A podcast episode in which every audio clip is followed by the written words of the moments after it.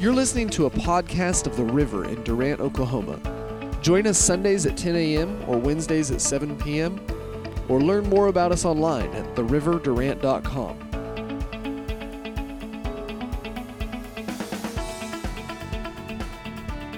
Take your Bibles and turn to 1 Timothy chapter 2 and verse 1. 1 Timothy 2, verse 1. Good to see all of you here today.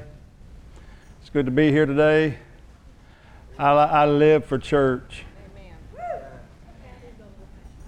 I'll be in church at 8 o'clock in the morning. I'll be in classes. Bible school is just church on steroids. Y'all know that? It's just, it's just on. Really intense. we talk about the Greek and the Hebrew a lot, and I know a little Greek. Guy runs a little restaurant down the street. little short guy. He's my hero. that was a good one. 1 Timothy 2 1. And I could read at length, at length from this passage, but I'm not going to. But I don't mind if you go ahead and do that. Just try not to do it while I'm preaching. but you need to read. Anytime I pull a verse out of Scripture, I, I, encourage you. If I pull a verse out, I encourage you to read all the verses around it. It just, you know, just so you know, I'm not one of those that pulls verses out of text, out of context to try to prove something that's not in, really in the Bible. But this is not pulling it out of context. It's, it's, it's just a list he makes, the Apostle Paul. If you'll remember the last two, last two sessions we had together were really heavily about the blood of Jesus. We talked a lot about the blood of Jesus because we were in Hebrews chapter 9, and it's just a heavy passage concerning the blood and, and its power and the efficacy of the blood, meaning what it has power to do for you. And, uh, and why the Bible is full of this blood, this thing called blood sacrifice, and why it seems to have to be there, and why religion hates it and tries to act like it doesn't exist. And one of the one of the great denominations wrote all the blood songs, took all the blood songs out of their book, even even even songs that one of their founders had written. They took them all out, saying it's arcane, or archaic, I should say. They're saying it's archaic and uh, and that uh, it was a slaughterhouse religion. They said. Well, pardon me. Pardon me. The New Testament is full of this this talk and there's a reason for it. Now, I talked to you last week again. This is, this is not really part of the series that we did on the blood, but it leads us to this point. What, what does it do for us? Well, it brought us forgiveness. Forgiveness, for one thing. And what, what it's doing for us right now is it keeps as a reminder to the, to the Father that we are forgiven. His holiness dictates him to act a certain way. God is holy. So he is predisposed to act a certain way toward error. Okay? He's predisposed to act a certain way toward error or sin or anything like that because of his strict character of holiness. But having made man like he did and finding that man was flawed in some way, especially after he sinned, we were all born flawed. You did not learn how to sin you were that baby crying in the middle of the night, waking your parents up without, without compunction or whatever of their need for sleep. Okay? We were born selfish, born self preservational. And uh, that just is part of the fallen nature. But when man, when man wakes up to his need for God, which comes usually quite early. That's why Jesus said you come into the kingdom like a little child. Children, children get this idea pretty soon. You raise a kid in church, pretty soon they're going to walk the aisle, raise their hand, confess Jesus. They're going to do something. They're going to get saved if you raise them in church. They're going to make this right. Is, is what's right for them is just to believe it, of course, but they're going to do all they can to believe that what Jesus did was was for them. And so, what is the outflow of that? We, we've turned to 1 Timothy chapter 2 and verse 1, and it's a passage on prayer. A passage on prayer, and we're going to talk about what prayer is. Prayer, number one, is not thoughts. that's right. That's called meditation, which most of the body of Christ does not do enough of.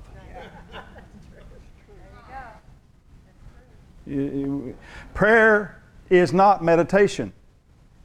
Meditation is thoughts. Thoughts wrapped around the scriptures, thoughts wrapped around the Spirit, thoughts wrapped around God and your relationship with Him. That's meditation, it's good.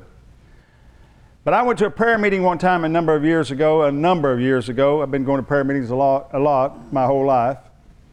I was invited to a, a prayer meeting by a CFNI graduate. Uh, he was actually a student at the time, and I was a student at the time. And I was used to the way we pray at CFNI. When anybody stood up to pray, you could never, you could hardly ever hear them because everybody's praying. Right. Ah! I mean, they're in it to win it. You know what I'm saying? Guy stands up and says, "Let's pray." Whoa! The whole place just roars to life. It's still kind of that way. You say, "Well, I would have agreed with him if I could have heard him." Says, "I'll pray." And I'm not. I'm not making fun of that. I'm just saying that's how they do it. Right. Just roars to life. That's what I was used to. They took me to this Wednesday night prayer meeting at a local church in the area. They stood up there and they read this lousy litany of licentious lowliness they did. All the things. We've got to pray for Sister so and so because she's doing this and this and this and this. Brother so and so because he had that and that and that and that and that. And brother so and so because that happened. And I mean, it was just terrible, terrible things happened to these poor people. They said, now let's pray. We got down on our knees. We, we got down on our knees. They said, everybody find a place of prayer. We all got down on our knees. And the place fell silent. Even the leader didn't do anything. The leader didn't say a word. You know what I did? I joined with them. I thought, I guess this is how they pray. You know what I did in my mind? This silent prayer that they encouraged me to do? All I could think about was how bad everything was in these people's lives. I just kept hearing that cancer and that divorce and that baby dying and all that stuff. I, I just kept hearing all that in my head. There wasn't any faith happening. There wasn't any words. It was all thoughts, and all I was thinking about was how bad it was for these poor people. And here a little bit, the leader stood up and said, Okay, now we've put it in the hands of God. I said, When did we do that? I, didn't, I didn't say it out loud, but I was thinking, When did we do that? I don't think it left my mind to go to God's hands. It, it's still in my mind. Yeah. Nothing ever happened. Are you hearing me? Amen. The reason why we were taught about silent prayer is because somebody hadn't read the Bible. Now, I know what you're thinking. Some of you said, I pray silently all the time. That's fine. Do what you want to do. But you didn't come here to hear me talk about that if you already got it down.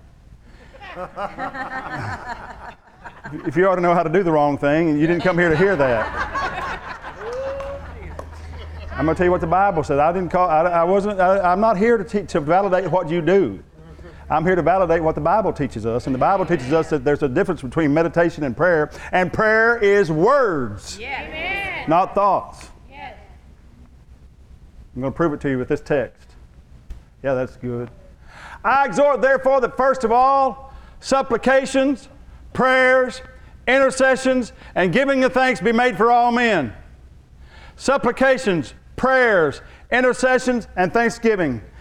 I'm starting a series of teachings today called On Prayer with those, those four letters S P I T.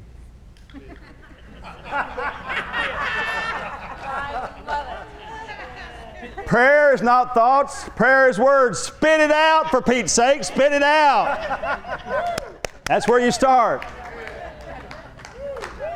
Spit it out. You need something from God? Tell Him what you need. Come on, come on, come on. It's all right to be a little bit noisy. When I get noisy, sometimes I spit, I spit when I preach. So I guess that's why there's so many empty seats on the front.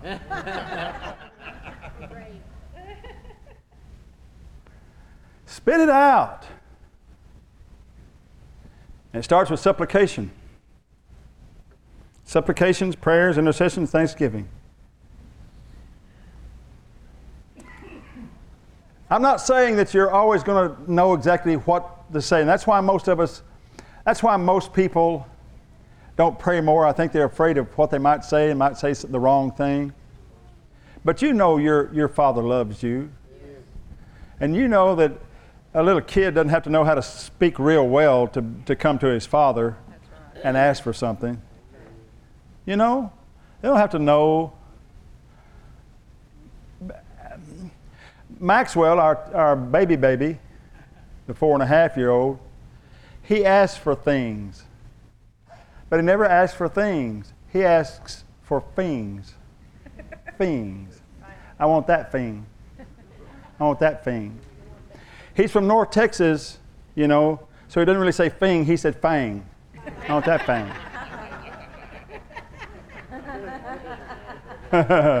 I want that thing. And I know what he wants. I mean, he, he, he's not exactly perfect in the way he asks, but I understand him. He knows he has a right to certain things, fangs. I was thinking about a guy I worked with on the Santa Fe Railroad. I, am an old railroader. I spent 10 years as a brakeman and conductor in train service, they call it. And uh, I love the I love the job very much, especially as a young guy. I loved it a bunch. And we had I was not back then. Conductors didn't run, didn't run the engines. They ran the train. They were in charge of the train, but the engineer ran the engines. Now it's all one thing. They all do it all. But back then, the engineer was a separate service than the train service. And the conductor was actually the boss of the train, and the engineer was boss of the engines. So they worked together. And engineers really varied in quality. One conductor was just about as good as the other. But engineers were a whole different animal. They varied in quality drastically. We always wanted to ride. Everybody wanted to catch a train with a guy named Bob Piercy. He's gone on to his reward now. I don't even know if he was saved. But Bob's gone on to his reward. So I'm using his name to honor him. Bob Piercy was the finest engineer on our, on our stretch of railroad, which ran between Gainesville, Texas, and Purcell, Oklahoma, and had an interdivisional run that went all the way to Arkansas City, Kansas sometimes. This guy was the elite of the elite, and everybody knew it. All the other engineers knew it. I rode with him one time on a train that was 124 cars long. That's 12,400 tons. 12,400 tons of freight we were hauling that day. 124 cars plus a caboose. And I was on the engine with him. It's virtually impossible on that stretch of railroad that I'm talking about between Gainesville, Texas, and Purcell, Oklahoma, because it's, it, you know, it's plains, but it's still kind of hilly in places virtually impossible not to have what they call the slack run in. I'm, I'm going to get a little technical with you, so hold with me. Every, every joint between cars, there's a knuckle and a drawbar. I don't know if you know anything about it, but there's some space in there that gives, that gives like this. And it can give, it can give six or eight inches between every 50 foot car. So you can imagine what he's dealing with with a train that's, that's got all that snakiness in it. This guy drove a 124 car train like one unit. The slack never came out. It, it was tight like a passenger train, tight like that all the time. So the, when the engine was moving, the caboose, caboose moved exactly at the same time. Nobody knew his secret. He was amazing. He just had worked it, worked it, worked it, understood. He, he, he could feel the difference. I play guitar. If you're a guitar player, you know what I'm about to say. You can tell whether you're playing an expensive guitar or a cheap guitar blindfolded if you play enough because you can just tell. You can just tell the way it feels. That's how he was. And by the way, Brady knew the, the balls were deflated. You can't handle a ball as often as he does and not know.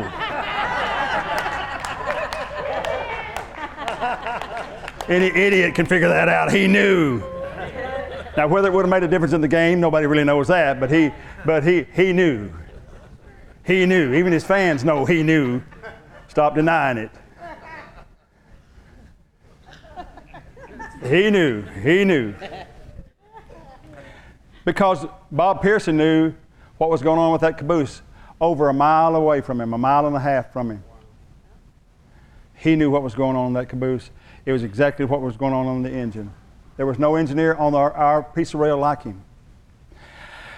And I finally got a trip with him. I hadn't, because I was on the extra board, young guy, you know, and I finally got a trip to Arkansas City, Kansas with him, 261 miles from Gainesville. It was amazing. Rode, it was like riding in a car. The slack never ran in, did, did you this way, like he did all the other engineers. You got this thing all the time. You had to really be careful. Not with Bob Piercy. You're riding smooth the whole way. And just look over at him amazed, thinking, how do you do this? But he's working all the time, working that air and, and ah, amazing. He was fun to watch. If you've ever been around anybody who knows how to handle heavy equipment and they're expert at it, it's an amazing thing. He drove it like he was driving a VW Beetle. he was in control of the whole thing. I got to ride with him. The next trip, I didn't catch him, of course. It, I'd been working for four years before I got to ride with him. He was much sought after. I caught a different train the next time out. And I was on the, t- on the caboose with, uh, with an old, old conductor. And we're just going like this the whole time, back and forth, back and forth. Hold on, hold on, the whole, the whole way. And I said to the old conductor, I said, man, this ain't like, like riding with Piercy. He said, no, it's not. I said, I rode my last trip with Bob Piercy. 124 cars and the slack never, never ran in. He said, I know, he's amazing. He said, but you should have been here when he was young. I said, why? He said he tore up every, every train he got on. he said, you don't get as good as he is without tearing some stuff up. I want to make y'all master askers. I want to make you master askers. I want to make you masters, have a master's degree in prayer, praise God. But you're going to tear some stuff up, probably. You're probably going to make some mistakes. You're probably going to say, say some things that, that, I didn't mean to say that, Lord. It's all right. Go ahead and tear a few things up. Go ahead and get yourself in trouble. Because if you come out an expert asker, Amen. your life will never be the same. Are you hearing me? Yes. It's all right. I just validate anybody praying. If you, as long as you'll be taught, as long as you are, are, are correctable. You got to be correctable. You got to be teachable to go anywhere in the kingdom of God. No matter how long you've practiced what you know, if it's not taking you better, making you better, then why are you doing it? I played the guitar for a group of students one time. Well, for the entire chapel service, it was. And a day or two later, my students came up to me. I was over in the cafeteria. Dr. Holly, you're amazing. You're just amazing. Ah, it's awesome. I said, no, no, no, stop that, stop that. I'm not amazing. Yeah, yeah, yeah, yeah, you're amazing. And there are all, a bunch of guitar players. I said, stop that. I'm not amazing. You listen to me. I've been playing the guitar for 47 years. If you do anything for 47 years and don't get good at it, you're just stupid. 47 years, to do, know what you're doing. Right? If you don't get good at it after a while, you need to change what you're doing. I find that all over the body of Christ, people don't know about prayer. They don't know how to pray. Because they don't do it enough to, because they're afraid of making mistakes, they don't get good enough at it. So they're just giving up. I want to release you into this. Notice the first thing supplications. The word comes from deesis. The Greek word is deesis, and it simply means a petition, a request, a request for supply. Supplication. Supplication, when I was growing up in the church I was raised in, the church, the, the, the, the kind of people I was around, which were wonderful people of God, but they taught me the prayer was, oh, oh, I make my supplication.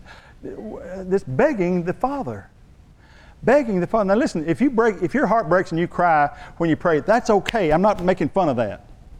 But I'm saying you don't have to be in that position for God to hear your prayer. He is not moved by tears anything so much as he's moved by faith. Amen. He's not moved by need like he's moved by faith. Amen. Are you hearing me? If he's ever moved by need, that was not because of how well you performed. If he's moved by your need, that's because of how stupid you were. If he's ever moved by your need, he answers your prayer in spite of you. If, it, if your need moves him. When you read the Bible, God wasn't moved by need. He was moved by faith. He was moved by faith. He had compassion upon them, and the, the compassion would move him to do what? To meet their need. But it wasn't because of their need altogether, it's because it would activate his faith. When Jesus walked the earth, he was moved by compassion, but his faith would kick in. Because faith works by compassion, or faith works by love, the Bible says. Are you hearing me? So you have need for supply, and I love the fact that supply is the first thing mentioned here. Supply is, a, God knows what you really want to pray about. He, he knows we're all instinctively and personally and fleshly selfish. And if we got stuff we need, it's hard for us to pray about anything else until we get our stuff dealt with. I've heard so much teaching and preaching on prayer about don't bring your need before God, don't bring your stuff before. Come and worship Him first. Okay, okay. But sometimes if you're in the middle of a car wreck, you ain't got time to say, Oh, Holy Father.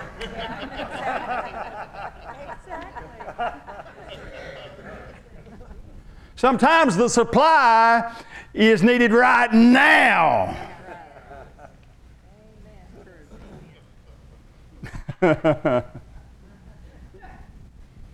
he put supply first. He put supply first. Now, I'm not saying you have to pray it that way. I'm just saying it's okay to.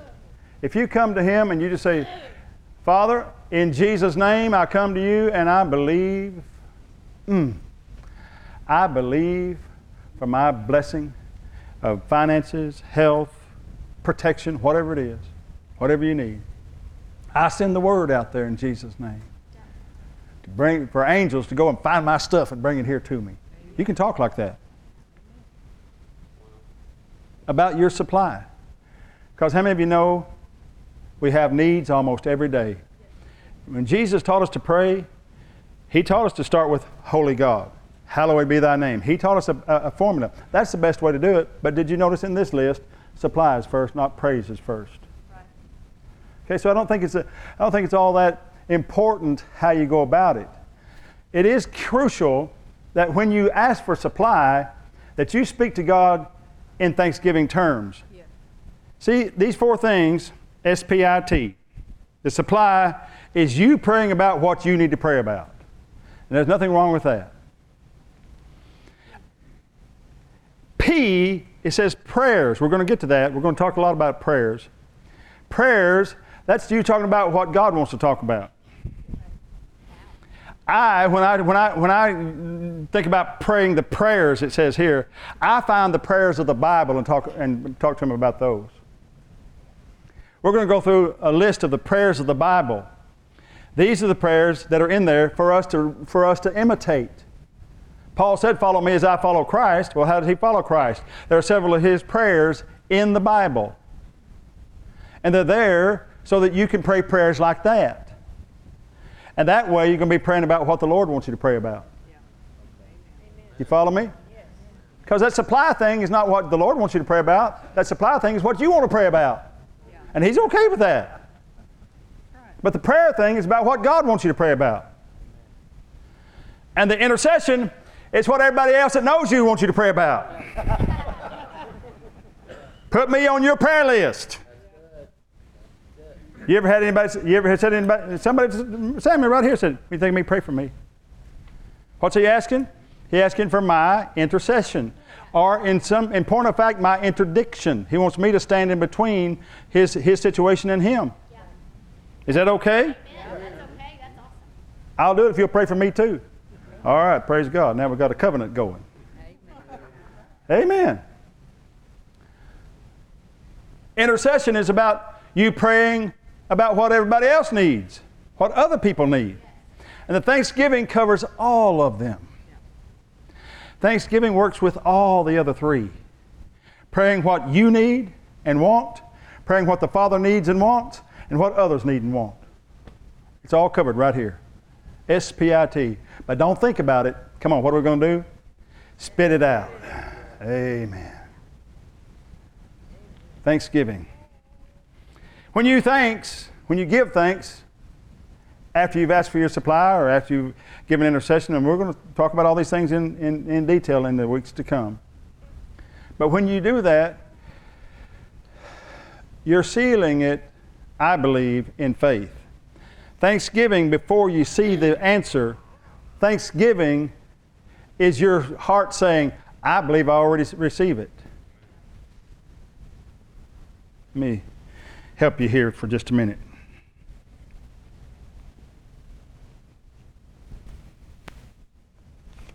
What is your name? Heather. Heather? My daughter in law's name is Heather. Heather, would you ask me for $20?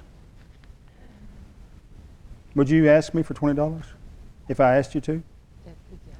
I'm, at, I- I'm asking you to ask me for $20. Okay, may I have twenty dollars, please? You said please.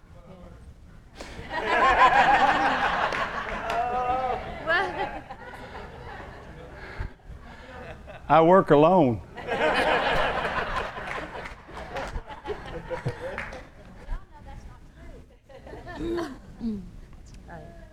You asked me for twenty dollars, but I haven't given it to you yet because I still have the option. I still have the option to give it to you or not. Heather, are you a first-time visitor here? You've been before, but first time. I'm so glad you're here.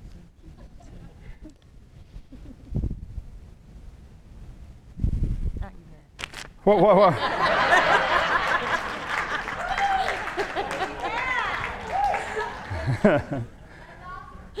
there is a way for you to get it. There is a way for you to get it where I can't turn it, where I can't say no. There is a way for you to get this where I can't say no. Because I, but I require something of you. Not saying please, but saying what? Thank you. When you say thank you, that tells me you believe you already have it. Because when you're thinking in advance, when you're thinking in advance, your heart is saying, Oh, I, I have it. Whether you see it or not. But then you have it. God bless you, Heather. Thank you for coming to church. Now, I want you to go tell every, everybody you know. I go to a church where the preacher gives money away.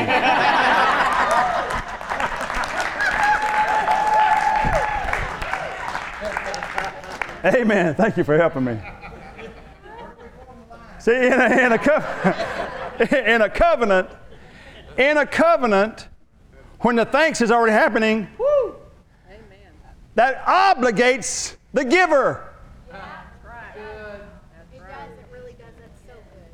So always with thanksgiving, whether you're in supplication, prayers, intercession, always bathe it all with thanksgiving. Because thanksgiving obligates the giver. I thank you, Father. Now, so what, so what does that do for you praying? You pray about your healing and you don't see it. What do you do? Pray again, ask Him for more? No, you're wasting your time. Start thanking Him for that you receive it. I believe I receive it and I thank you for my healing, Father, right now. Thank Him, thank Him, thank Him, thank Him. That obligates God. You, you, you, just, you just see if it doesn't obligate God. You can judge God.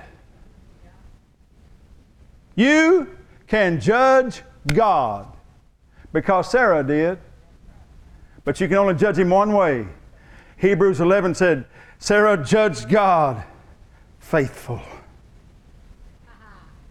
She judged him faithful. She, she made an assessment of the Almighty and found out one thing for sure about him He's faithful.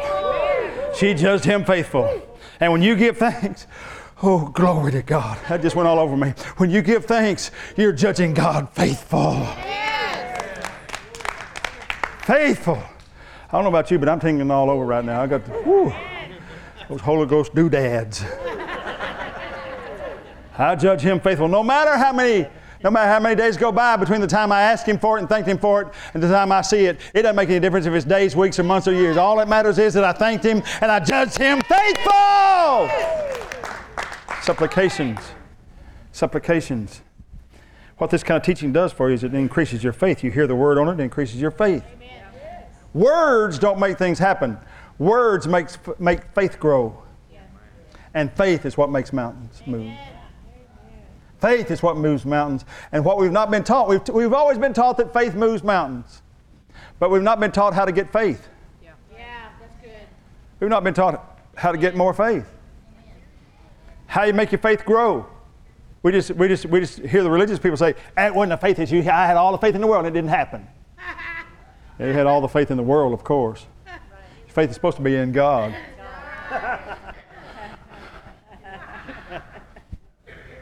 faith in God makes things happen. And if it's not, if it's not happening, then it's just a faith issue. And you're in control of your heart, you're in control of your own faith. You get what you believe. Your life will go in, come on, somebody help me. Your life will go in the direction of that which you truly believe, and what you believe is di- dictated by what you constantly confess and what you constantly hear. You just keep saying it, just keep saying it. I thank you, Lord, that I received my healing. I thank you, Lord, I received my miracle. I thank you, Lord, I received my money. I thank you, Lord, I received my good blessings, blessings of every kind. They're coming upon you. You thank Him in advance. He's obligated then. On His end of the covenant, He's obligated to perform what you prayed for. Now, He's going to do it in His time. He's going to do it at the right time. But I'm tired of waiting. So I thank Him more. I just pile the Thanksgiving on Him when I get. How many of you have been, been tired of waiting? Huh? Come on. I may not be the right preacher, but this is the right message, apparently. Let's take our Bibles and turn to Matthew chapter 6, verse 7. And we're going to look at the first mention of the word ask in the Bible. A S K. The first mention of the word ask in the Bible.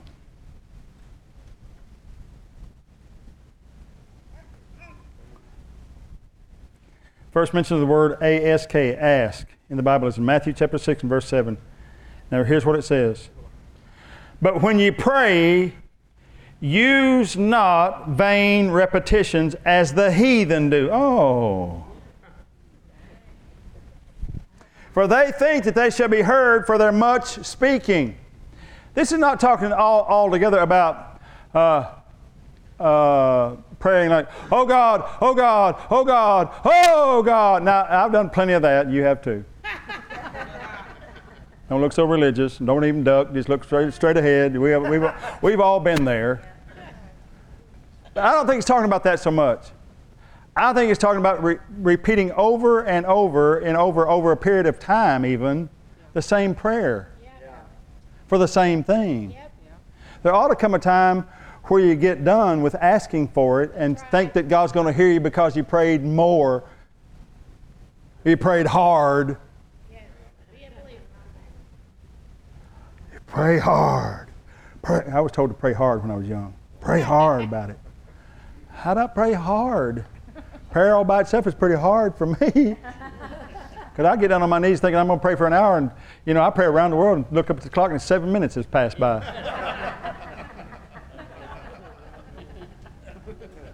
It's already pretty hard. Praying hard. Seven minutes. Come on, am, am I in the right house? You know what I'm talking about.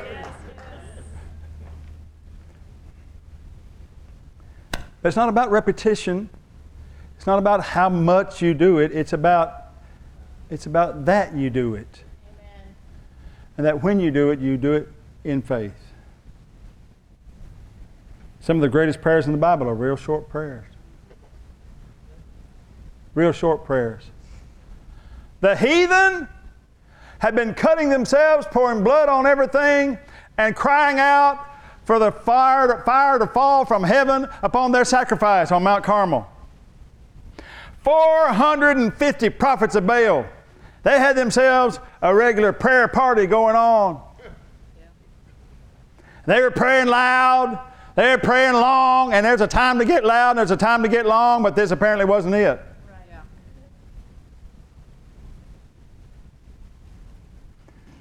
They made their sacrifices. They did all they needed to do to make this happen. In the King James Bible, Elijah gets up there and prays a 69 word prayer. I think New King James is 67 words.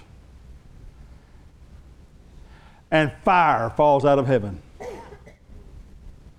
Fire falls out of heaven. Wow. I wonder if they were heard for their much speaking or if they were heard for their faith. There was only one guy had faith in the whole place. On the whole mountain, apparently, only one guy. There was a bunch of them that were going, ho, ho, ho, Baal, ho, Baal, ho, Baal, ho, Baal, ho, Baal, over and over and over, and nothing happened. Elijah, 69 words. Be not like the heathen, which think they shall be heard for their much speaking. Be not therefore like unto them. Verse 8 For your Father knows what things you have need of before you ask Him.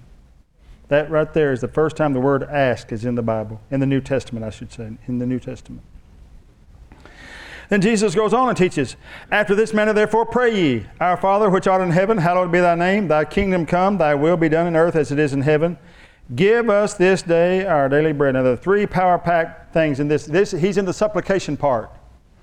He taught us with this model to praise the Father, talk to Him about His kingdom, and then go right to what you need. Okay? Our Father which art in heaven, hallowed be thy name. Thy kingdom come, thy will be done in earth as it is. Let me ask you something. When he's asking about thy will be done in earth as it is in heaven, how many of you think the will of God is being done in heaven? Oh, yes. I got two people that believe that. Does everybody here believe that the will of God is being done in heaven? Yes. Yes. The Republicans out of the room think so? Okay. Yeah, the will of God's being done in heaven. Jesus said, Pray, Our Father which art in heaven, hallowed be thy name. Thy will be done. Thy kingdom come. Thy will be done in earth as it is being done in heaven. That means there are no sick folk in heaven. So I'm through being sick. Yep. When I get a hold of that in my spirit and in my tongue, That's right. we have to fight it. You fight it however you want to fight it. Fight it using the doctor, fight it using the medicines, fight it standing, standing on your back porch in faith. I don't care how you fight it, but use your faith for all of those ways. Use your faith for all of it. Fight it with your diet. Go right ahead. But you still need to bless that lettuce.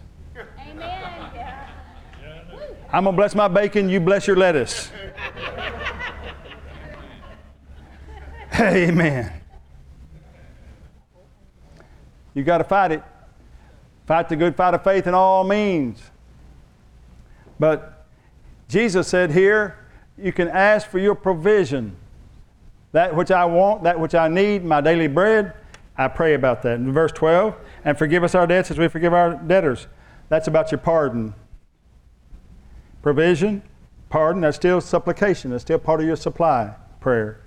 Verse 13, and lead us not into temptation, but deliver us from the evil. That doesn't mean that God would actually lead you to be tempted by the devil. That's talking about the, the, the, the trials and tribulations that the devil brings. Protection, provision, pardon, and protection. Provision, pardon, and protection are all part of your supplication prayer. Pretty much everything you're going to pray about falls under these, these categories provision, pardon, and protection. If I got that working for me in supplication, I've got just about everything I need provision, pardon, and protection. It's a good, powerful thing to think about here. I was, uh, years ago, I was called to a family's house because the mother in law had called me, mother in law of a young woman who had just started our church. Her husband was raised in that church, but he was really, really out of fellowship and not walking with the Lord at the time. And they had just gotten married. Well, they'd been married a little while. They had they just found out, got news that they were expecting a few months before. And when she got in the mama way with that baby, she started a church and started coming with her in laws to our church. And the devil attacked her just right after she started church. I'd just gotten to know her a little bit. Mother in law called and said, Would you go over to see Christina? Said she's had a bad report. So, what is it? Well, they say the baby's in a bad way. They, they don't like the way the amniotic fluid looks. They're, they're, they're, they're recommending uh, termination of the pregnancy. I said, abortion? I said, yeah. I said, but she's not going to do that. But that she's really torn up and broken up about this, about the possibility of this. So would you just go over there and pray with her or whatever? I said, sure, I'll go. So we went over to the house, and there they both were in the house. When I stepped up on the porch, the moment I stepped up on the porch, I heard from the Holy Ghost this verse of Scripture. Verily, verily, I say unto you that whosoever shall say unto this mountain, Be thou removed and be thou cast into the sea, and shall not doubt in his heart, but shall believe that those things which he says shall come to pass, he shall have whatsoever he saith. Therefore I say unto you, what things soever you desire when you pray, believe that you receive them, and you shall have them. That's Mark 11, 23, and 24. If you don't know those verses, you need to mark them in your Bible. Mark 11, 23, and 24. I have so many wonderful miracles from preaching along these lines. The two biggest miracles, I guess, that I've ever seen in my, in my ministry came from preaching or ministering those verses of Scripture. They're just powerful. And I walked in their house and I gave them that Scripture. I gave them that Scripture. We prayed together first, we cried together first. I cried with them. I cry with people that cry. Is that okay? If they're crying, I'm going to cry. I used to cry with all my grandbabies. Their, their parents thought I was crazy. Who are you? You're not the dad that raised us. I said, You weren't as good as these kids are. Grandbabies are just perfect.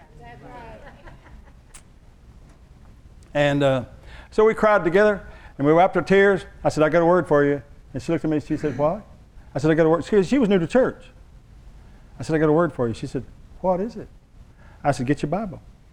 And, and she opened the Bible up. I said, Read that out loud to yourself. To it right, right here, right now. She read it out loud. She said, Slammed that Bible shut. She said, Okay. So I don't have to accept the doctor's report. I said, That's right. That's right. That's right. That's what that means. If you'll believe it in your heart. She said, Well, I believe it right now. I'm done. Okay. Dried her tears. She went on her way. A few days later, they, ha- they brought her in for more testing because they were just trying to reaffirm everything. And a few days went by after that. They get a phone call from the doctor's office.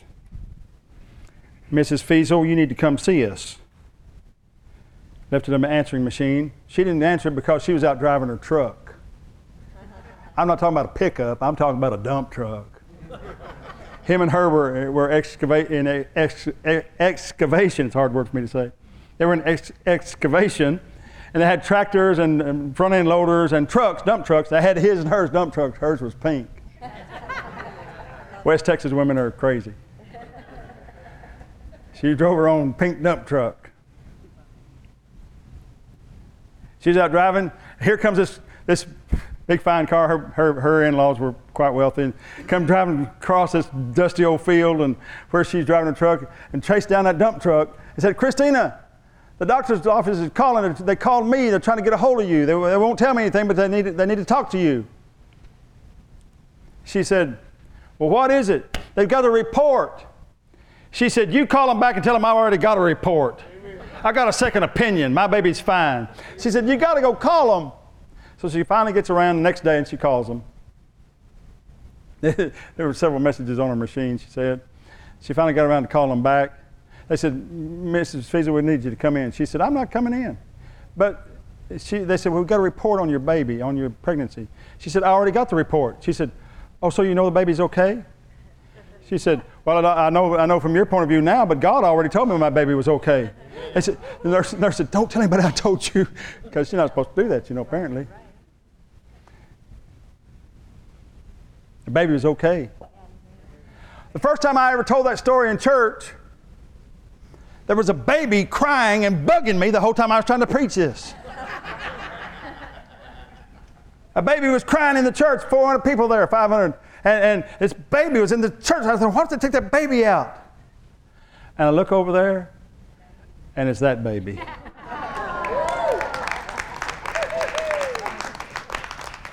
he was just helping me preach a message that was all about him. Amen. Amen. What things soever you desire when you pray, believe that you receive them and you shall have them. I know you've had things go wrong. And I'm not scolding you for having things go wrong. I've had things go wrong. But my, my, my solemn obligation before God is to elevate your faith, to encourage you again to believe God for those dreams you once lost, and start praying about it again. Start giving thanks again. To lift your voice and say, I, I'm back. I'm back in the saddle, glory to God. I, am I'm, I'm, I'm going to get what I prayed for. I'm going to believe God. I'm going to stand here until I see it happen because I'm giving thanks. And if I give thanks, then God is now obligated as my covenant partner. Amen. Amen. Let's stand upon our feet. Stand upon our feet, and I'm going to encourage you to pray a prayer like that. Pray a prayer